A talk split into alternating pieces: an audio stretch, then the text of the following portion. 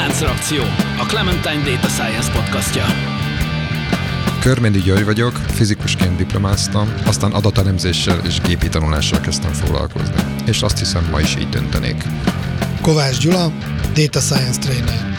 Célom az adatelemzési kultúra minél szélesebb körben való elterjesztése.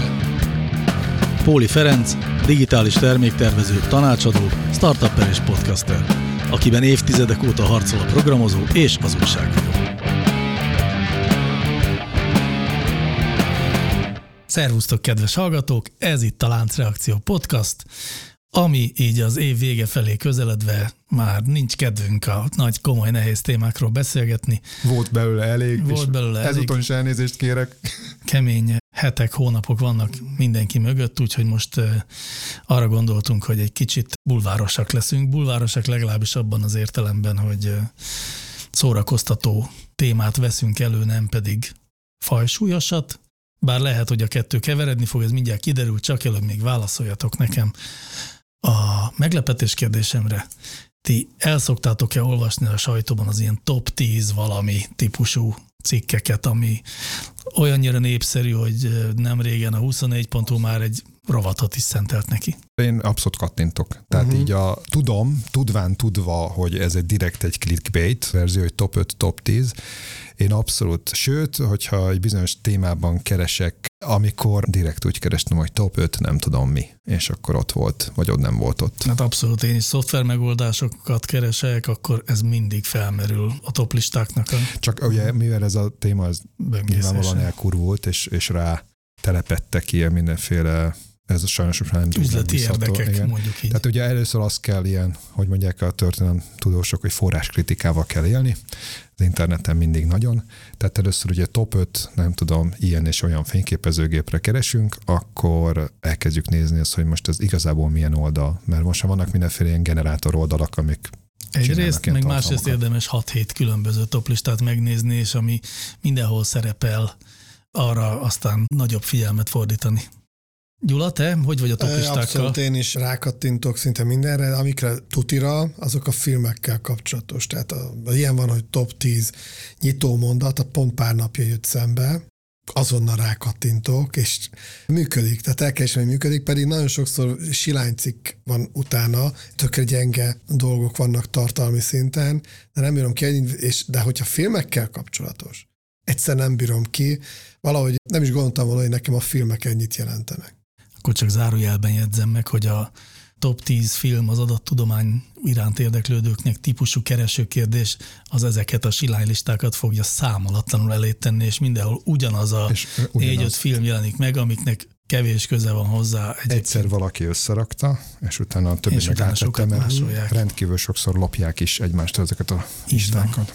Na hát ehhez képest akkor ugye mi most egy toplista összeállításával próbálkozunk meg, de ilyen toplistát szerintem viszonylag, egyébként nem tudom, hogy ilyet keveset lehetett találni, lehet, hogy Gyuri, te rákerestél és találtál ilyeneket. Kerestem, és nem találtam. Viszonylag de, speciális a téma. Speciális. Tehát mi fogjuk megcsinálni a világ mindenség első ilyen jellegű topistáját, azt hiszem. De azt hiszem, hogy ez ha nem, akkor bocs. Remélem ez lett a címe ennek az adásnak, hogy a világ első toplistája, amelyen a magyar matematikai mémek szerepelnek. Igen, tehát arra gondoltam, hogy vannak kritériumok természetesen ennek a kapcsán, és emiatt akár egyfajta ilyen kutatás, vagy ilyen, vagy ilyen elemzési jellegű dolgot is csinálunk most. Tehát arra gondoltam, hogy keressük meg, és nyilván most első körben saját kutfőnkből, illetve én most egy-két kollégát kérdeztem még meg, a leghíresebb eredeti magyar vonatkozású matematikai fogalmakat, kulturális értékeket, mímeket, hungarikumokat, már természetesen a szó általunk elgondolt értelmében, amelyek olyanok, hogy a, a világ bármely kocsma asztalánál megállnák a helyüket, mert nem söprik le azzal, hogy hát ne haragudj, de erről én még tuti biztos, hogy nem hallottam, vagy legalábbis van rá esély, hogy uh-huh. máshol is hallottak róla. Nem csak Magyarországon hírűek, hogy ezt az elcsépelt uh-huh. fordulatot használjam.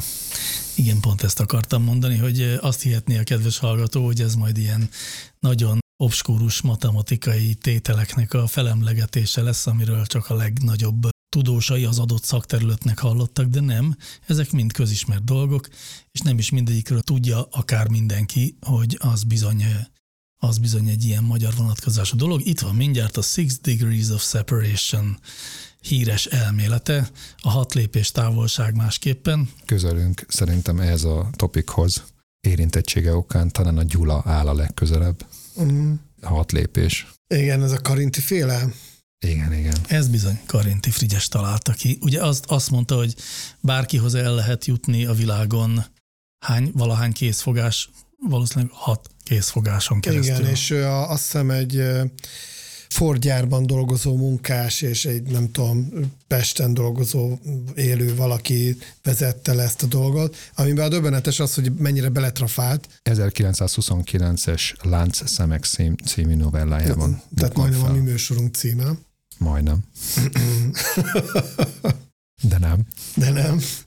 Ez még csak egy jópofa gag volt. Szerintem Kari- ő, ő se gondolta szerintem komolyan, hogy e tényleg hat, Én szerintem, vagy hathoz közeli én érték. szerintem ez egy mély gondolat, és ennek a mély gondolatnak a megfogalmazása, ez mindenképpen érdemes említésre, és akkor én most értékelnék minden ilyen mémet, vagy megkérnék benneteket, hogy közösen értékeljünk az, hogy mennyire ismert a fogalom. Mondjuk az nem biztos, hogy ugyanannyira ismert, hogy az magyar kötődétűsű, de most az nem baj, mert mi tudjuk, meg elmondjuk.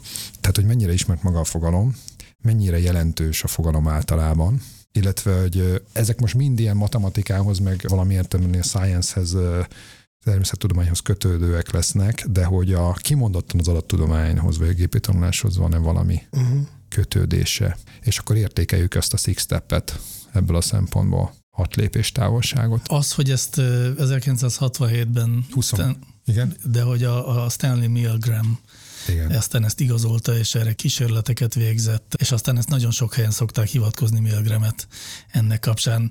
Egyebek mellett az itt ma még tal előkerülő vagy elő nem kerülő Barabási Albert László is hosszan foglalkozott ezzel a történettel. Én azt hiszem, hogy a nagy skálák, meg az, az emberi, tehát az emberiség léptékű ilyen különböző hálózatoknál ez egy, ez egy nagyon-nagyon alapvető, talán legismertebb fogalom. Tehát szerintem az, hogy az emberek a Karinti mondott hatot, de szerintem a szakirodalom hét lépés szokott mondani, vagy nem is a szakirodalom, a mémként hét szokott lenni, de tök mindegy. Hat. Hat. Six step. Ö, jó, ha six step. ha Valaki lé- csinált egy ilyen céget Ja, egyszer. Tényleg. igen. A Gyula. Igen. Ez nagyon el van terjedve. Tehát ez, ez, ez kimondott, hogy az emberek hat távolságra vannak, ezt úgy nagyon sokan tudják. Az, hogy Karinti ezt már nem tudom mikor, az őskorban megtippelte, ezt egy szűk kör tudja. Ez szerintem Fülöp-szigeteken egy háziasszony lehet, hogy hallott arról, hogy milyen közel vannak az emberek egymáshoz, de hogy ezt pont Karinti találta ki, vagy, vagy volt egy sejtése, azt nem hiszem, hogy tudja. Az viszont érdekes, hogy a, ha valaki bármilyen hálózat elméleti könyvet elolvason, nagyon nagy százalékban megemlítik Karintit. Tehát eh, amerikai, japán tudósok tudnak erről a könyvről, tehát eh, azért ez nem egy csak a magyarok által ismert kifejezés, hanem ez úgy bekerült most már a tudományos körök körforgásába, és mondhatjuk azt, hogy büszkék lehetünk erre. Szerintem is. Tehát én is azt gondolom, hogy világ számos kosmas talán eséllyel próbálkoznánk ennek az emlegetésével, vagy az mekkora hungarikum, és hogy ez az ultima rációját is megfogalmazza. Ennek a Six Degrees of Separation Wikipedia szócikknek azzal kezdődik, hogy a Karintinek volt egy ilyen novellája, úgyhogy szerintem erre legyünk büszkék. Igen, erre legyünk. Még annyi, hogy akkor az adattudományhoz azt is újra leszögezhetjük, hogy erős köze van, hiszen a hálózat elemzési gondolkodásnak az egyik alapfenomenológiai megfigyelése volt, és aztán utána természetesen egy csomó dolognak a csirája volt vizsgálati szempontnak. Ugye ez azért volt egy nagyon fontos eredmény, mert nagyon sokáig úgy gondolták, vagy, vagy legalábbis a tudósok egy része úgy gondolta, hogy a világot legjobban a véletlen gráfok írják le, amihez megint csak magyarok kötődnek, de most Erdős Rényi híres modellje, de ott ez nem igaz. Tehát, hogyha 7 milliárd ember véletlen gráfszerűen lenne a kapcsolati hálója, akkor nem lenne ilyen közel két ember egymástól, és ugye ez a, az egyik ilyen nagy erre áttörés a pont a Barabásihoz kötődik, aki a kisvilág modelljével bemutatta, hogy ahhoz képest, hogy milyen nagy az emberek gráfja, döbbenetes, hogy két tetszőlegesen kiválasztott pont, kvázi ember, milyen közel van egymáshoz, és ez egy nagyon komoly hálózattudományi eredmény, ami manapság már része a data science-nek, úgyhogy egyértelmű, hogy kötődik a data science-hez. Igen, és ha bár a kisvilág elmélet a Stanley Milgramhez kötődik, vagy hát ő találtak ide, aztán valóban a Barabási az, aki a mostanában legnépszerűbb lett ezzel a, Igen. ezzel a gondolattal. Na nézzük csak, mi az a következő dolog, ami szintén magyar vonatkozású. Szerintem arról is sokan nem tudják, hogy magyar vonatkozású. Még talán a sakkozók se, pedig őket érinti a legjobban. De azért hoztam egyébként, mert egyre több helyen alkalmazzák, tehát ugye sakból indult, de valójában ez minden olyan helyzetben értelmezhető, amikor valamilyen versengő egyének vagy csapatok vannak, ezek időről időre mondjuk megmérkőznek egymással, és egyszerűen a mérkőzések várható, illetve tényleges eredményei alapján akarom értékelni, rangsorolni őket.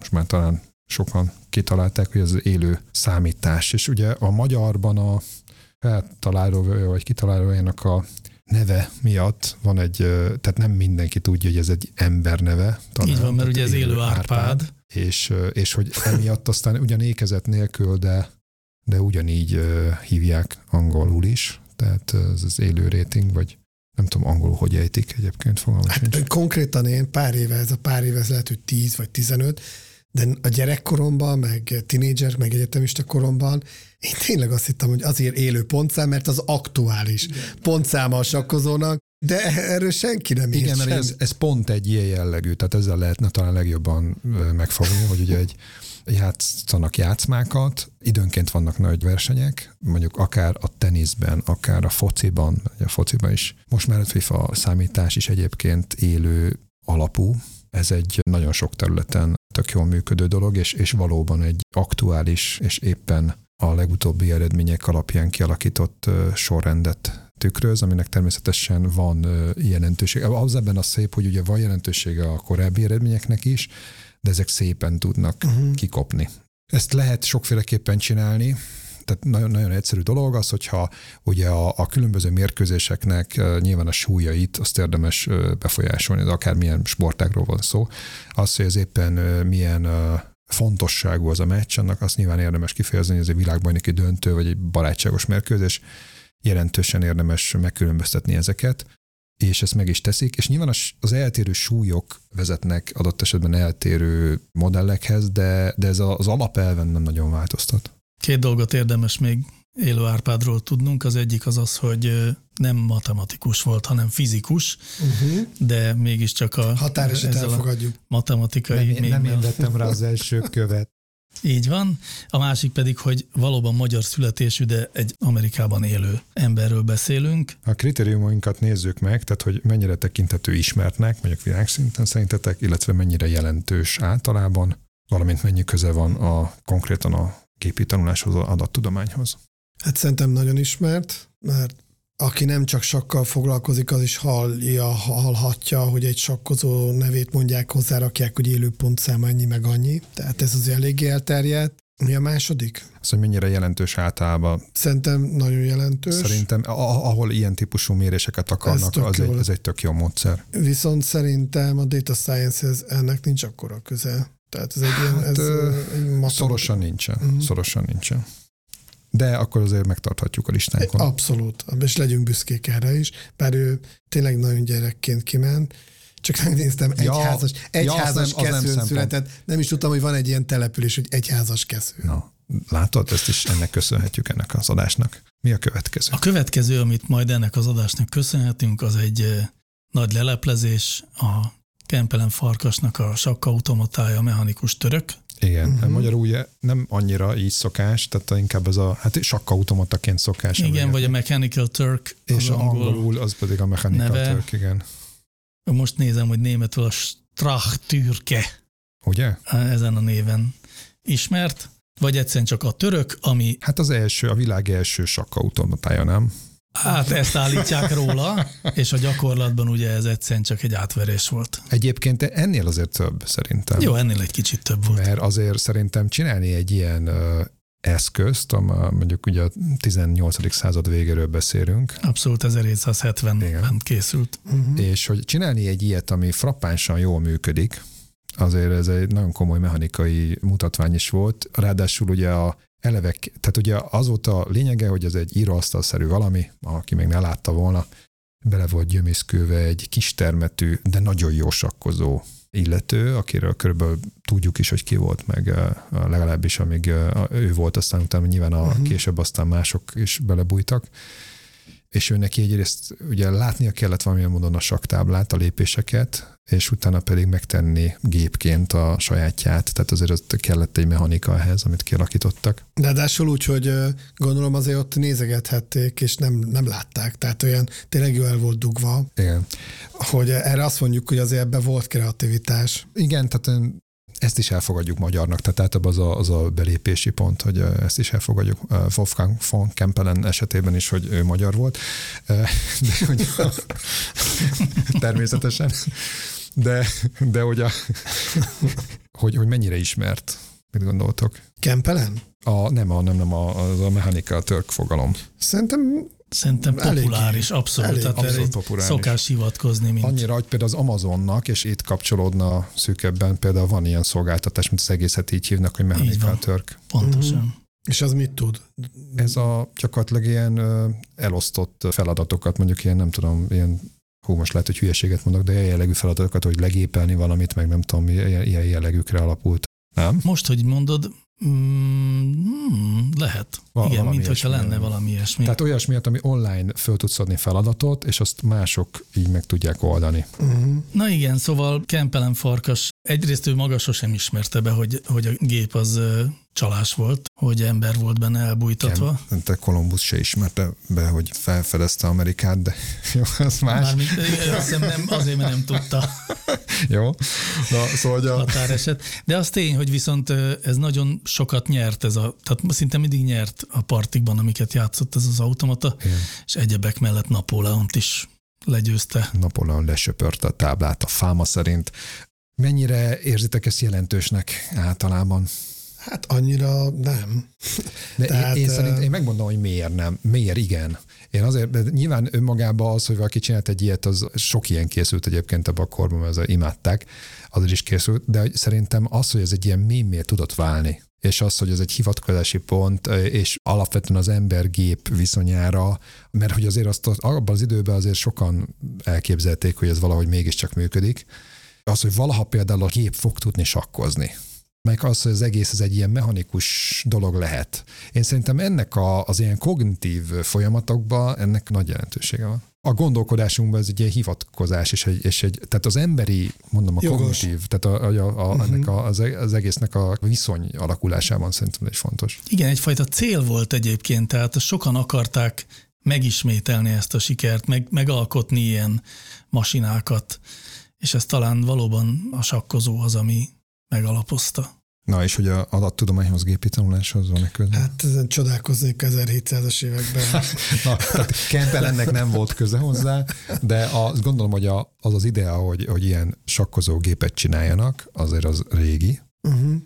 és azért nyugodtan köthetjük ez a Mechanical Turkhöz, mint Mhm. egy nagyon híres próbálkozáshoz, és aztán utána az, azért ez lett a kimondottan az ilyen mesterséges intelligenciának az egyik ilyen első mérföldköve, amikor ugye ezzel, mert nagyon, már a 60-as évekből, talán az 50-esben is ezzel, ezzel kezdtek próbálkozni, uh-huh. és sakkozó gépeket építsenek, aztán utána ez sikeres is lett. Tényleg most, hogy mondod, tehát a, a sakk az, az szinte megdelejezi a matematikusok egy részt. Tehát többet láthatnak bele, mint ami valójában van, vagy lehet, hogy tényleg sokkal több, mint egyszerű játék, de tényleg inspirált. Rengeteg. Nem csak a, sakk, a sakk számítógépeket, hanem különböző matematikai tételeket. Tehát sakkal kapcsolatban, meg nagyon sok játék. Tehát eh, ez egy nagyon inspiráló része szerint, meg egy nagyon kreatív része a matematikának, ezek a játékmodellek.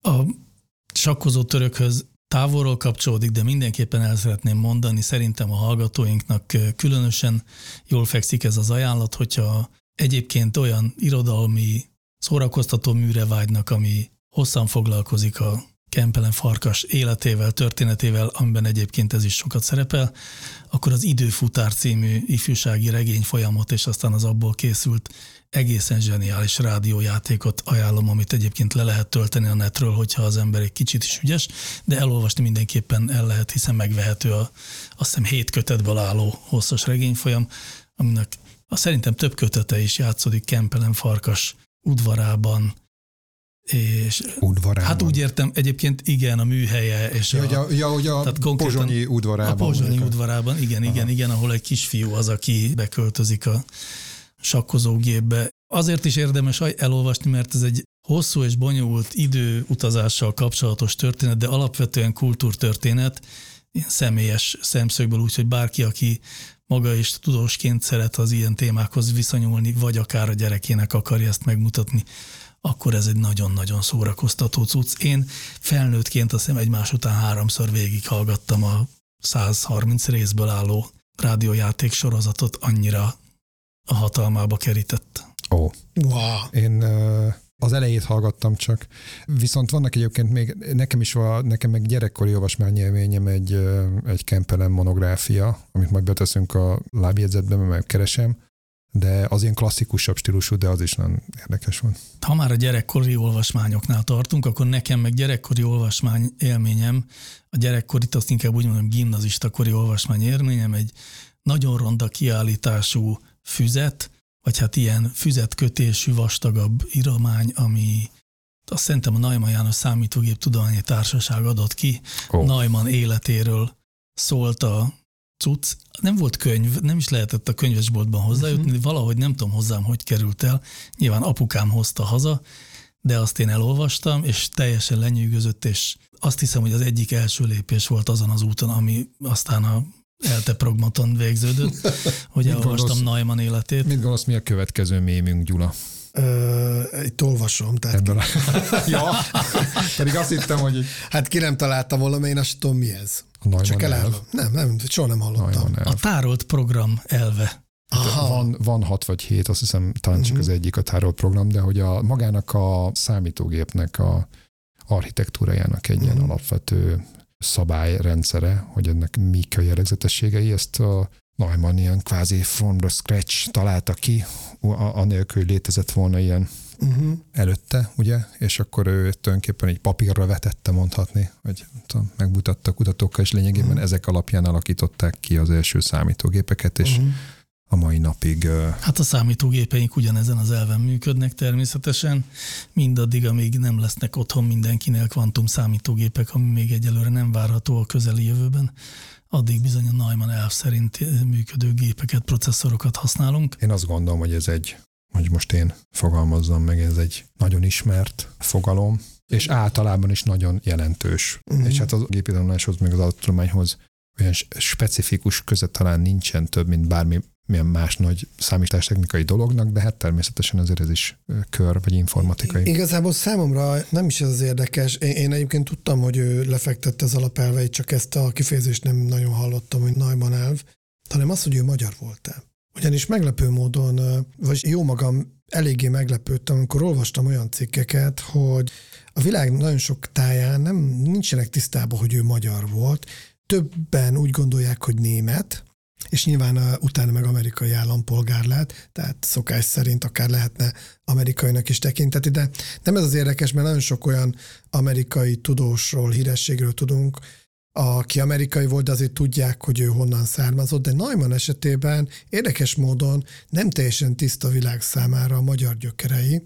Valahogy lehet, hogy a neve miatt, de sokan gondolják, hogy, hogy német, vagy e- mindig is amerikai volt, Holott, ha valaki, akkor ő tényleg a, ez a nagy generációnak a tagja, vagy legalábbis hasonló körökből származott, mint a, a többiek, akik az Hát atom- is a Fasori igen, gimnáziumba járt. A... stb.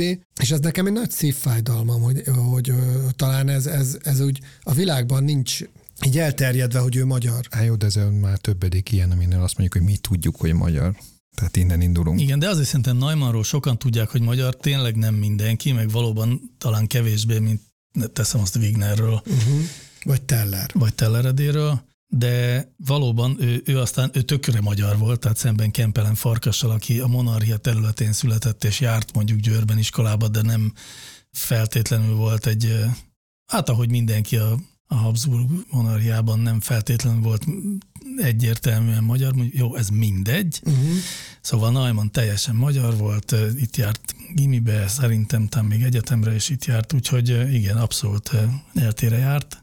Egyébként személyes értékítéletem, lehet vele vitatkozni, de szerintem a 20. századi tudósok között nálam tuti, hogy a top 5-ben van. Tehát szerintem nem tudom, hogy ki mennyire van tisztában itt a géniusz rangsorokkal, de szerintem ő egy elképesztő géniusz volt. Tehát, ne, ne, tehát ilyen, ilyen, tényleg a, a top. Ugye ő rengeteg területen alkotott hatalmasat, és óriási presztízse is volt akkor abban a korban, az összes tudós körében. Úgyhogy persze mindenki tudja, hogy Neumann, de mintha itt az alakult volna ki, hogy Neumann egy volt a sok közül, akik úgy akkor ott az atombomba körül voltak, de nem, szerintem Neumann még közülük tehát ebből a társágból is kiemelkedően nagy géniusz volt. Még ő egyel távolabb volt azért az atombombától. Igen, igen, igen, ő, ő konkrétan nem. Haverok voltak, amennyire én tudom a, a többiekkel. Ugye Wignerrel konkrétan egy iskolában, talán nem egy osztályba jártak, de számítógépet épített, egyébként azért építette a számítógépet, hogy azzal a ballisztikus rakétaindításoknak a paramétereit számolják, vagy az erre használták. Valami számításban is segített. Tehát, és volt igen, és segített valamit, is. így ja. van, igen, tehát közre működött, de inkább ott a széléről. Emlékeztek egyébként, hogy az első számítógépet hogy hívták? ENIAC. Ez az ENIAC volt, hát, így Ez van. volt az első, az egyébként egy vita téma, de vannak önkritériumok, ami szerint ez az első. Ez az első tárolt programozású, ez Electronic Numerical Integrator and Computer, tehát ez még csak egy számoló gép volt tulajdonképpen, és ez még egy abszolút elektroncsöves ilyen nagy berendezés volt, ilyen több szobányi, több teremnyit uh-huh. foglalt el, ahol egy csomó embernek az volt a dolga, hogy a kikiégő elektroncsöveket cserélgessék, miközben működött a rendszer. És igen, egyébként én mostanában szembesültem azzal a tényel, hogy a Neumann féle számítógép nem a ENIAC, hanem az ISÁT vagy az ISA-t, de hogy, hogy az az, amit igazándiból a, a Neumann-nal azonosítanak. A következő... Talán a leguncsibb Hát, az hát ha, vagy is, vagy a legpopulárisabb, vagy a, a fene tudja. De, de ki az, nem hogy, a, hogy lényegében bármelyik amerikai megkérdezett, hogy Rubik's Cube az micsoda, akkor tudni fogja, de hogy azt egy Rubik Ernő nevű pasas és tervezte, az azt szerintem a, nem fogja tudni. A, a hivatalos hungarikum listán is szerintem uh-huh. tuti rajta van, tehát így ez van. így a, az országimázsnak is abszolút egy képe, ez a Rubik kocka. Ami azért is szörnyű nagy szégyen szerintem, mert hogy oké, okay, hogy hivatalos hungarikum listán rajta van, de hogy azt tudjátok, hogy, hogy neki nem sikerült Magyarországon bejegyeztetni ezt a szabadalmat, ahogy nem sikerült gyártót se találnia. Úgyhogy hosszú kávária után azt hiszem, hogy valamilyen... Gyártója az volt. Lehet, egy idő után már biztosan, de én úgy emlékszem, hogy ez, e körül volt szövet, valami... Valami kis szövetkezet, ilyen GMK, vagy nem tudom. Volt valami nagy kavarás. E körül azt tudom, hogy nem akarom nagyon összekeverni a dolgokat, de majd mindjárt utána nézek, szóval, hogy nem csak ezt találta ő ki, híres feltaláló családdal állunk ugye szemben, az apukája idős Rubik Ernő, a, vitorlázó, a magyar vitorlázó, vitorlázó repülőgépeket. Atya, hát hiszen... Pe, pellét, meg a, nem is tudom. Aztán valami fecske volt, fecske, fene tudja. Vagy valamilyen madarak volt. Valami madarakról is volt. Elnevezve pontosan. És igen, a Gébics, így Gébics. van, Gébics volt a másik.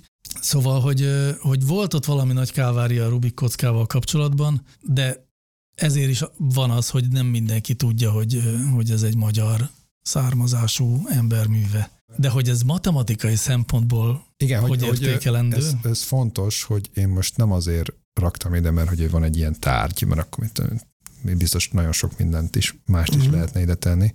Nagyon matematikai vonatkozása miatt azt nem tudom, hogy így mennyire vágjátok, hogy miért, kerül, miért raktam én ide.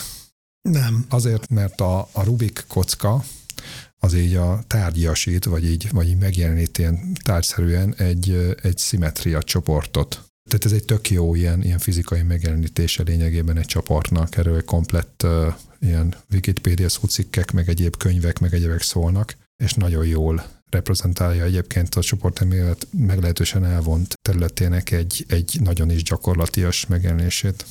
Én meg közben gyorsan utána néztem, és hát félig igazam volt, amennyiben valóban nagyon nehezen talált itthon gyártót rá. Szóval akkor még tervgazdaság volt Magyarországon, és ezért lényegében nem sikerült gyártót találni, de aztán végül sikerült egy kis céget találni, aki műanyaggal dolgozott, és sakk darabokat készített eredetileg. És lehet, hogy a sakk automatára nem volt akkor igényes. azért, azért még, még azt hozzátenném, hogy maga a Rubik kocka rengeteg matematikai kutatást ihletett meg. Ha rákerestek arra, hogy Rubik kocka meg ilyen matematikai. Hát csoport, csoportelmélet. Nem csak csoportelmélet, hanem ez a hogyan lehet megoldani, milyen variációk, stb. Tehát inspirálta ez is, hasonlóan, mint korábban említett sak például, a tudósokat, és rengeteg publikáció jelent meg, még az egészen komoly helyeken, ami számunkra nyilván láthatatlan, tehát egy egyszerű halandónak ezek a bődöletesen bonyolult matematikai kutatások teljesen ismeretlenek, de gyakorlatilag van egy önálló ága a matematikának, ami a Rubik kockához köthető. Na, akkor, akkor mindenképpen ismertnek tekinthetjük, ugye? Hát ez nagyon. Igen, nagyon, nagyon, nagyon. is. És hogy mennyire jelentős szerintetek? Mert szerintem azért kevésbé jelentős, mint amennyire ismert, ezt talán így megkockáztatjuk. Már mint melyik? De Hát a maga a Rubik kocka, hát nem tudom. Mint, mint tudományos vagy matematikai jelentőség. Szerintem van jelentősége, csak, csak még ismer, inkább úgy mondanám, hogy még ismertebb annál. Igen, ha mondjuk a Neumann elfhez viszonyítjuk, akkor azért az egy kicsit fontosabb a világ szempontjából, mint a bűvös kocka. Viszont én nem tudom, ti hogy vagytok, de amikor így először kezembe került, nyilván szét is szedtem, mert sose bírtam. Én például, ti ki tudjátok rakni? Én is úgy, hogy szétszedem és összerakom. De úgy ne, szabályosan. Nem, ki tudjátok nem. rakni, Gyuri? Hát én... Benned bízom. Én nem. De én, én pontosabban raktam már ki természetesen. Megfogtam a, annak idején az élet és tudomány vonatkozó számát, ahol leírták az algoritmusokat, amivel ki lehet rakni.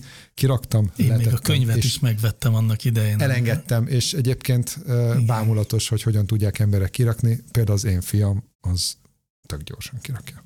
Én nagyon rácsodálkozom azokra Meg az, az előd is. Egy, képesek. Ja, én még az elődöt emlegessük már, ugye a könyves Tóth Erőd itt a podcast alapító atya velünk együtt. Ő egyébként, ő pont akkor volt fiatal egyetemista, amikor az egész bejött és az előd abszolút ilyen központi figurája volt a legelső Rubik kocka tanfolyamoknak, mozgalomnak, amit a 80-as évek legelején itt indult úgyhogy ebbe csüdik benne volt, és az egyik nagyon nagy lelkes propagálója volt még itt a kezdet legkezdetén.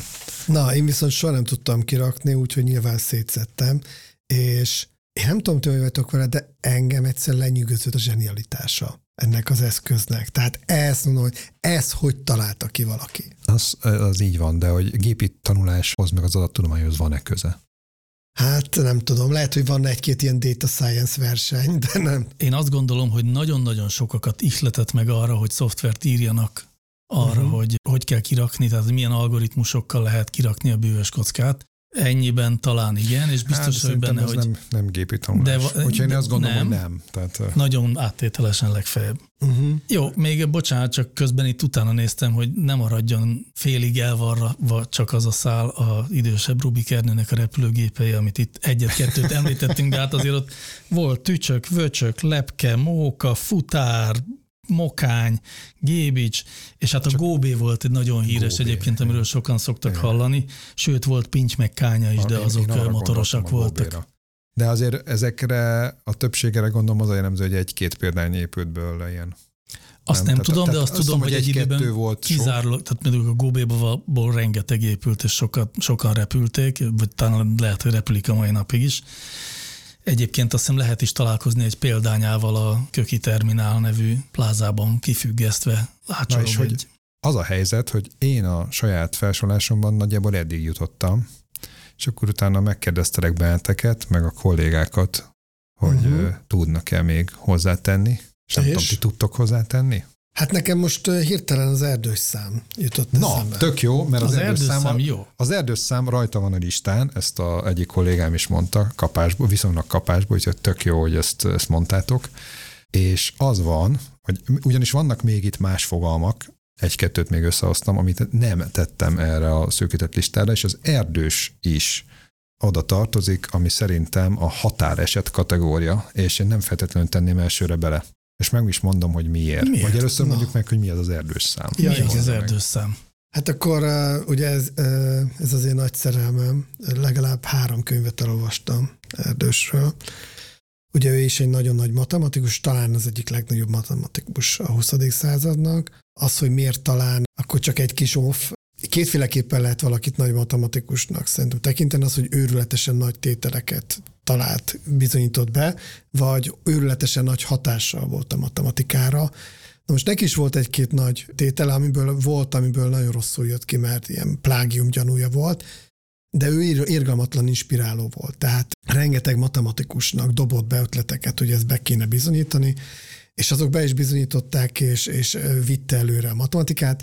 Éppen ezért, mivel Erdős rengeteg matematikussal dolgozott együtt, kialakult ez az úgynevezett erdős szám. Erdősnek a száma ugye nulla, ez a távolságot jelenti egyébként az erdős szám. Egyet kapott az a matematikus, akinek volt egy közös publikációja. Megjegyzem, sok ilyen matematikus Sok ilyen matematikus volt, mert pont ez volt a lényege az erdősnek, hogy ez az inspiráló hatása a matematikára. Kettes számot kapott olyan matematikus, akinek nem volt közös cikke erdőssel, de volt egy cikke olyannak, akinek egyes az erdős száma, és így tovább. És így Kettő, tovább. három, stb.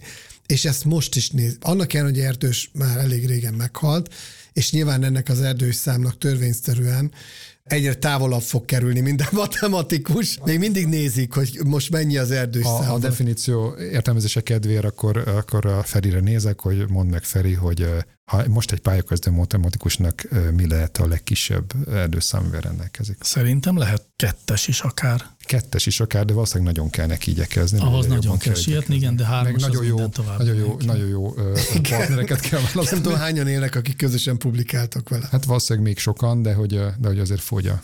Uh-huh. Igen, Erdős Pál egy nagyon érdekes fickó volt egyébként. Egyrészt azt lehet róla tudni, hogy lényegében autista volt, illetve nem lényegében, hogy autista volt. Abszolút. Semmi más nem érdekelte, csak a matek. Ne, nem is kicsit súlyos szerintem. Így van. Lényegében nem volt lakása, nem volt azt hiszem párja sem, hanem ő így vándorolt a, a az világban. édesanyjával nagyon sokáig, tehát igazából ő, ő Igen. nagyon sokáig az édesanyjával élt, és akkor igazából őnek a budapesti rezidencia az egy ilyen állandó, ide mindig vissza tudott jönni, Igen, és aztán mikor meghalt az anyukája, az volt egy borzasztó trauma, de ez már viszonylag már meglett férfi volt akkor. Amikor Igen, és akkor elkezdett a világban úgy vándorolni, hogy ráírt matematikusokra többnyire, hogy akkor én most jövő héten érkezem hozzád, nálad fogok lakni, és majd dolgozunk is együtt. Nem nagyon tűrt ellentmondást ez ügyben, és az életét lényegében így élte, aztán tanított itt-ott, de egyébként alapvetően hol itt, hol ott élt, mindig eh, kiválasztott magának egy tulajdonképpen egy protezsét, És melyiket már, már korábban is, tehát hogy na, amikor az édesanyja élt meg, akkor is, akkor, Akkor is, is már ezen. És még egy érdekesség, hogy hát ő azért itt mindenféle politikai rendszeren keresztül átívelően járt tulajdonképpen kibe a határon. Abszolút. számomra egyébként ilyen elég misztikus, meg érdekes, de 13-ban született egyébként, 13, igen. és igaz. 96-ban halt meg. Igen. 96-ban halt meg egy matematikai előadáson. Egyébként én hallottam őt előadni, 90-es évek legelején őt is hozták, hogy a Teller Edével együtt, vagy hát egymást követő években. Na, de hogy én nekem nálam miért határeset, mit gondoltok? Hát ezek Azért. után nem tudom. Azért, mert szerintem nem annyira ismert. Tehát azért az random kocsmában a világban szerintem ezzel a erős számmal nem annyira tudsz próbálkozni. Tehát, hogyha mondjuk a, Azzal nem, de a bacon számmal igen. a bacon számmal, igen? Hát szerintem igen, az, az sokkal többen ismerik. Ugye ez ennek a mintájára kitalálták azt, hogy, hogy ki volt az, aki egy filmben dolgozott, Kevin Bacon. Na, Ami én, Jaj, például jaj, nem, is. tényleg. én például nem Én ismerem. erről hallottam. Jó, de egyébként a, ma, maga mondjuk az alapelv az, az érdekes. Igen. Bár akkor az igazán úgy lenne érdekes, hogy ő találta volna ki, de azt hiszem, hogy nem ő találta ki. Nem is tudom, ki találta ki. Ezt én sem tudom, hogy kitalálta ki. és emiatt én, bár egyébként módszertanilag egy érdekes dolog lehet, a szintén egyébként érdekes módon ilyen hálózatelméleti mondjuk módszertanban, hogy ilyen módon jellemezni egy, egy hálózatot, hogyha van egy kitüntetett eleme, akkor az attól való távolságával jellemezni a többit. De mindemellett én, én ezt nem tenném egyértelműen a, a Ez jogos. listába. A Bacon szám talán jobban ismert az átlagember számára. De hogy miért pont Kevin Bacon, dögöljek meg, ha ezt értem. Tehát, Sok filmben játszott. Jó, hát még ez ilyet tudnék mondani. Hogy azért ő nincs a, a felső polcos színészek van között. szerintem még itt megbeszélni valunk, mert hogy... De már csak a erdős Pállal kapcsolatban is azt az egy adatot még azért hozzá szeretném tenni, hogy szerintetek mennyi az egyes erdős számú matematikusok száma? Akik élnek, vagy összesen? Nem, összesen. Szerintem 800. Több, több száz. 511. Fú, rengeteg. Csalódtam. Erdős aktivitásába. Na, szóval 511, és még egy fogalmat dobnék be, ami szerintem szintén határeset, mert szintén azért, mert nem eléggé ismert mindenhol a világban, de mondjuk azt, hogy egy, egy erős kihívó, ez a gömböc. Abszolút. A gömböc fogalma. Szerintem azt egyébként ismerik is talán, de, de inkább csak nem, tudományosabb nem körökben Igen. talán. Igen. De a gömböc az mindenképpen egy Ti ezt el tudjátok cucc. mondani néhány mondatban, hogy mi ez pontosan, én is a saját szememmel láttam, és ott sem nagyon értettem, hogy ez most miért nagy Ez szám. egy tőmondatban összefoglalható, de én sem tudom ezt a tőmondatot elmondani.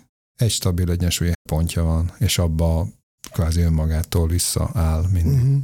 Tehát akárhogy tesszük le, uh-huh. ez, egy, ez egy alakzat, ugye azt nem mondtuk, Igen. ez egy alakzat, amit mondjuk meg lehet csinálni kőből, vagy akármiből, uh-huh. egy ilyen eléggé amorf cucc, uh-huh. Igen. És így visszaáll, igen, mindig abba az egy pontba. Tényleg? Mert ugye ezt múzeumban volt kirakva, nem mertem hozzáérni, nehogy rám vetődjön három jegyszedő néni. Nagy baj nem lett volna, kicsit megmozgatott, de visszaállt volna. Hát, szerintem ez se nem nagyon ismert. Mondjuk a jelentősége azért most bizonyos szempontokból van már, mert használták ezt erre-arra. Hát a data science-hez nem sok köze. Viszont a data science-hez azt gondolom, hogy nincs köze. Viszont van itt még olyasmi a listádban, ami nekem nagyon megmelengette a szívemet. Tudom, hogy mire gondolsz.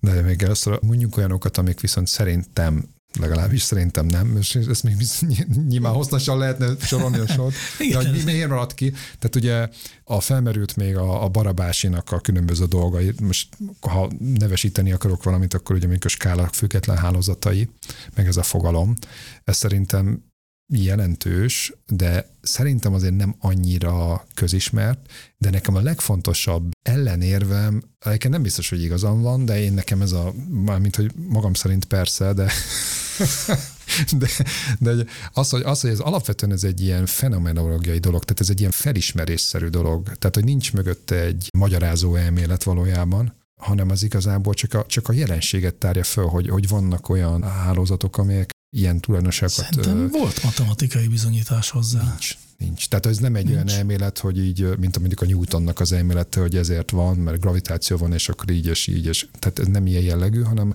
hanem az van, hogy ilyen statisztikai, tehát hogy nagy hálózatokon feltárta ezt a jelenséget. Uh-huh. Ez mhm. nem, tehát ez a tudomány fejlődésének általában ez a, az a menete, hogy feltárnak ilyen, és akkor utána esetleg hozzá kapcsolódik majd később. Tehát akkor nem. ezt a matematika klasszikus nyelvezetét használva sejtésnek mondanád? Nem, hanem inkább a, a fizika klasszikus nyelvezetét használva írnám, azt hiszem, hogy itt leíró Értem. Tehát az összes ilyen dolgokat ja. az ilyen leíró dolgoknak nevezik, tehát leíró jellegű. Ami egyébként nem, tehát mondom, tök fontos, meg szerintem egyébként a gyakorlati jelentősége például, meg a gondolkodásba bekötött jelentősége nagy, és akkor így önellentmondásba is kerülök, mert például a mechanikus töröknél éppen a gondolkodási jelentőséget emeltem ki.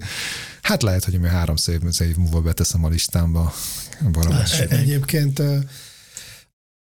olyan értelemben meg mégiscsak egy jelentős, és kapcsolódok, amit előbb mondtál, hogy rengeteg olyan matematikai kutatást elindított, hogy tudjátok, azok úgy néznek ki, hogy ha teljesül az a feltétel, hogy a gráf ilyen tulajdonsággal rendelkezik, akkor milyen összefüggések vannak a gráfnak, és akkor ilyen végtelen, úgy, mint a véletlen gráfok is kitalálták erdőség, de utána ebből több ezer vagy több tízer szükszel, tehát tegyük fel, hogy a gráf véletlen gráf, és akkor tettek ilyen lemmákat, meg tételeket, tehát, hogy is mondjam, elindította egy jó nagy kutatási irányt, hogy egyáltalán állították, hogy vannak ilyen típusú gráfok. Na és akkor ami, ami még szintén szerintem nem, és én arra tippelek, hogy ezt tetszik neked a listából, de lehet, hogy nem, az a pedig az Excel. És a... Jó, tényleg magyar kötődés.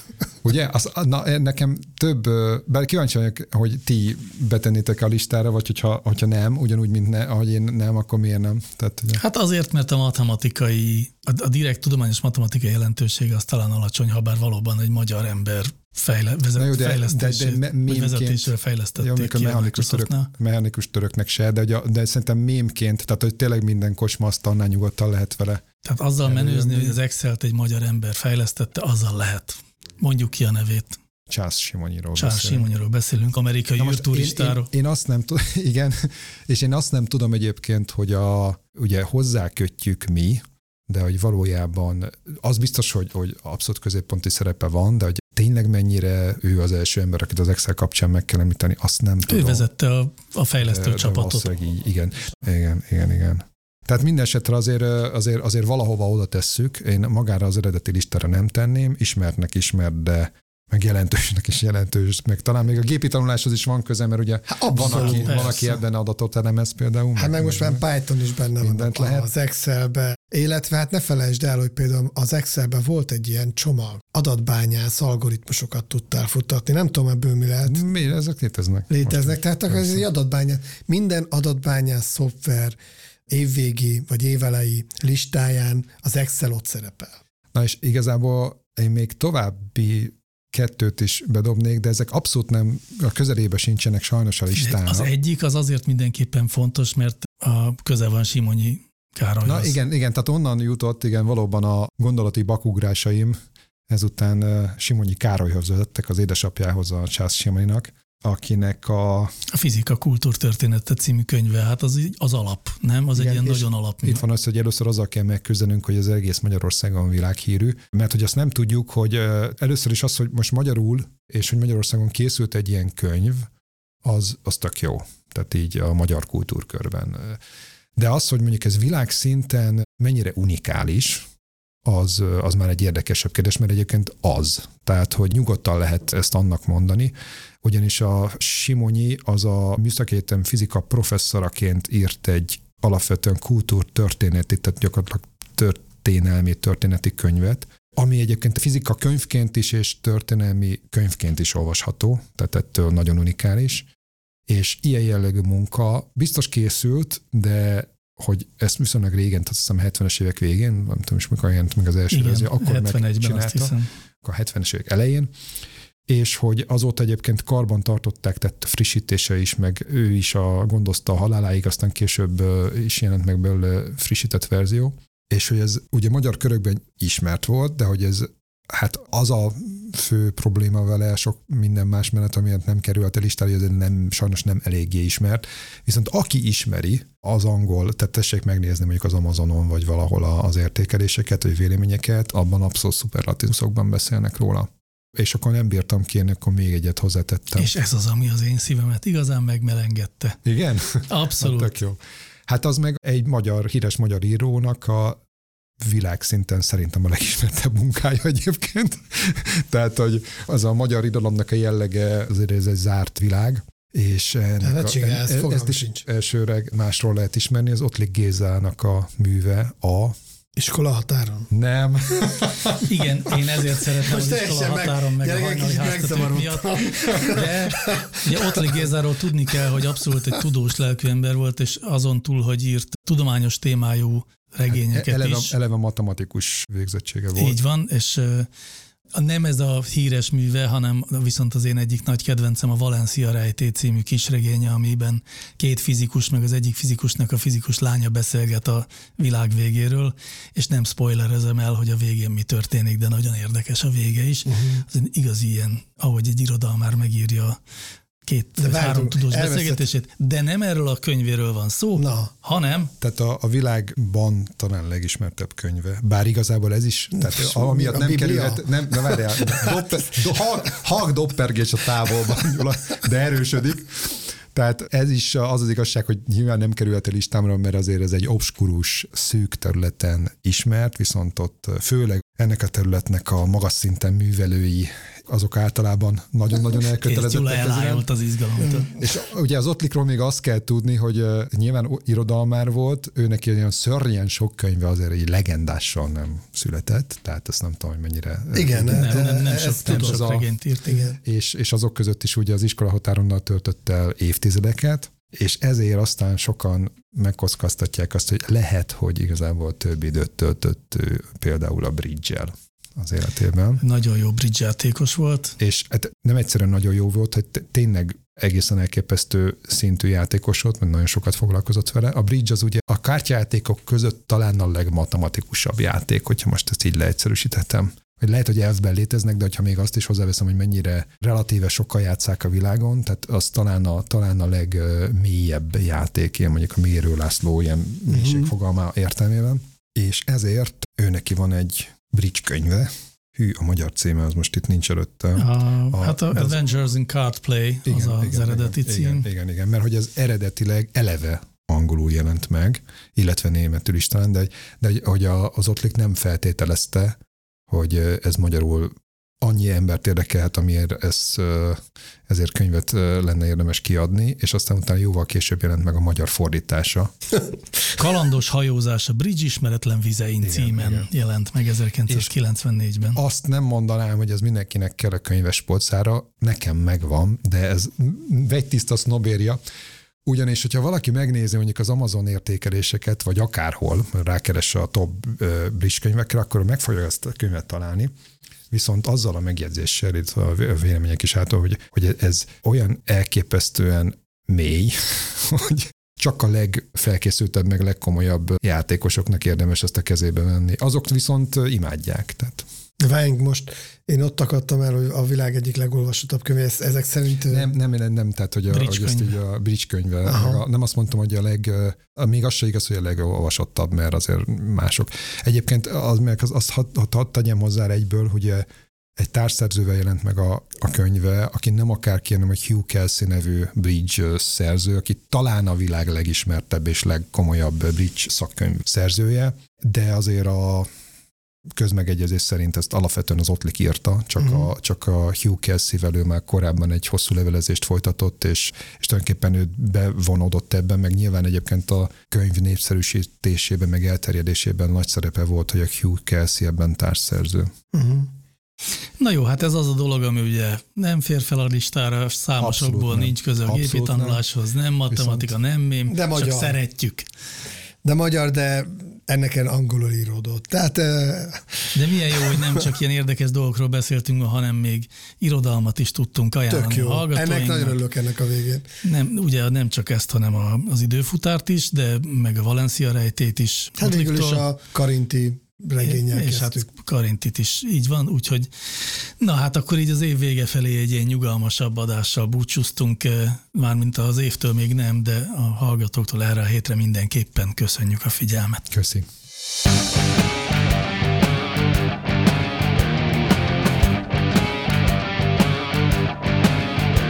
Láncreakció, a Clementine Data Science podcastja.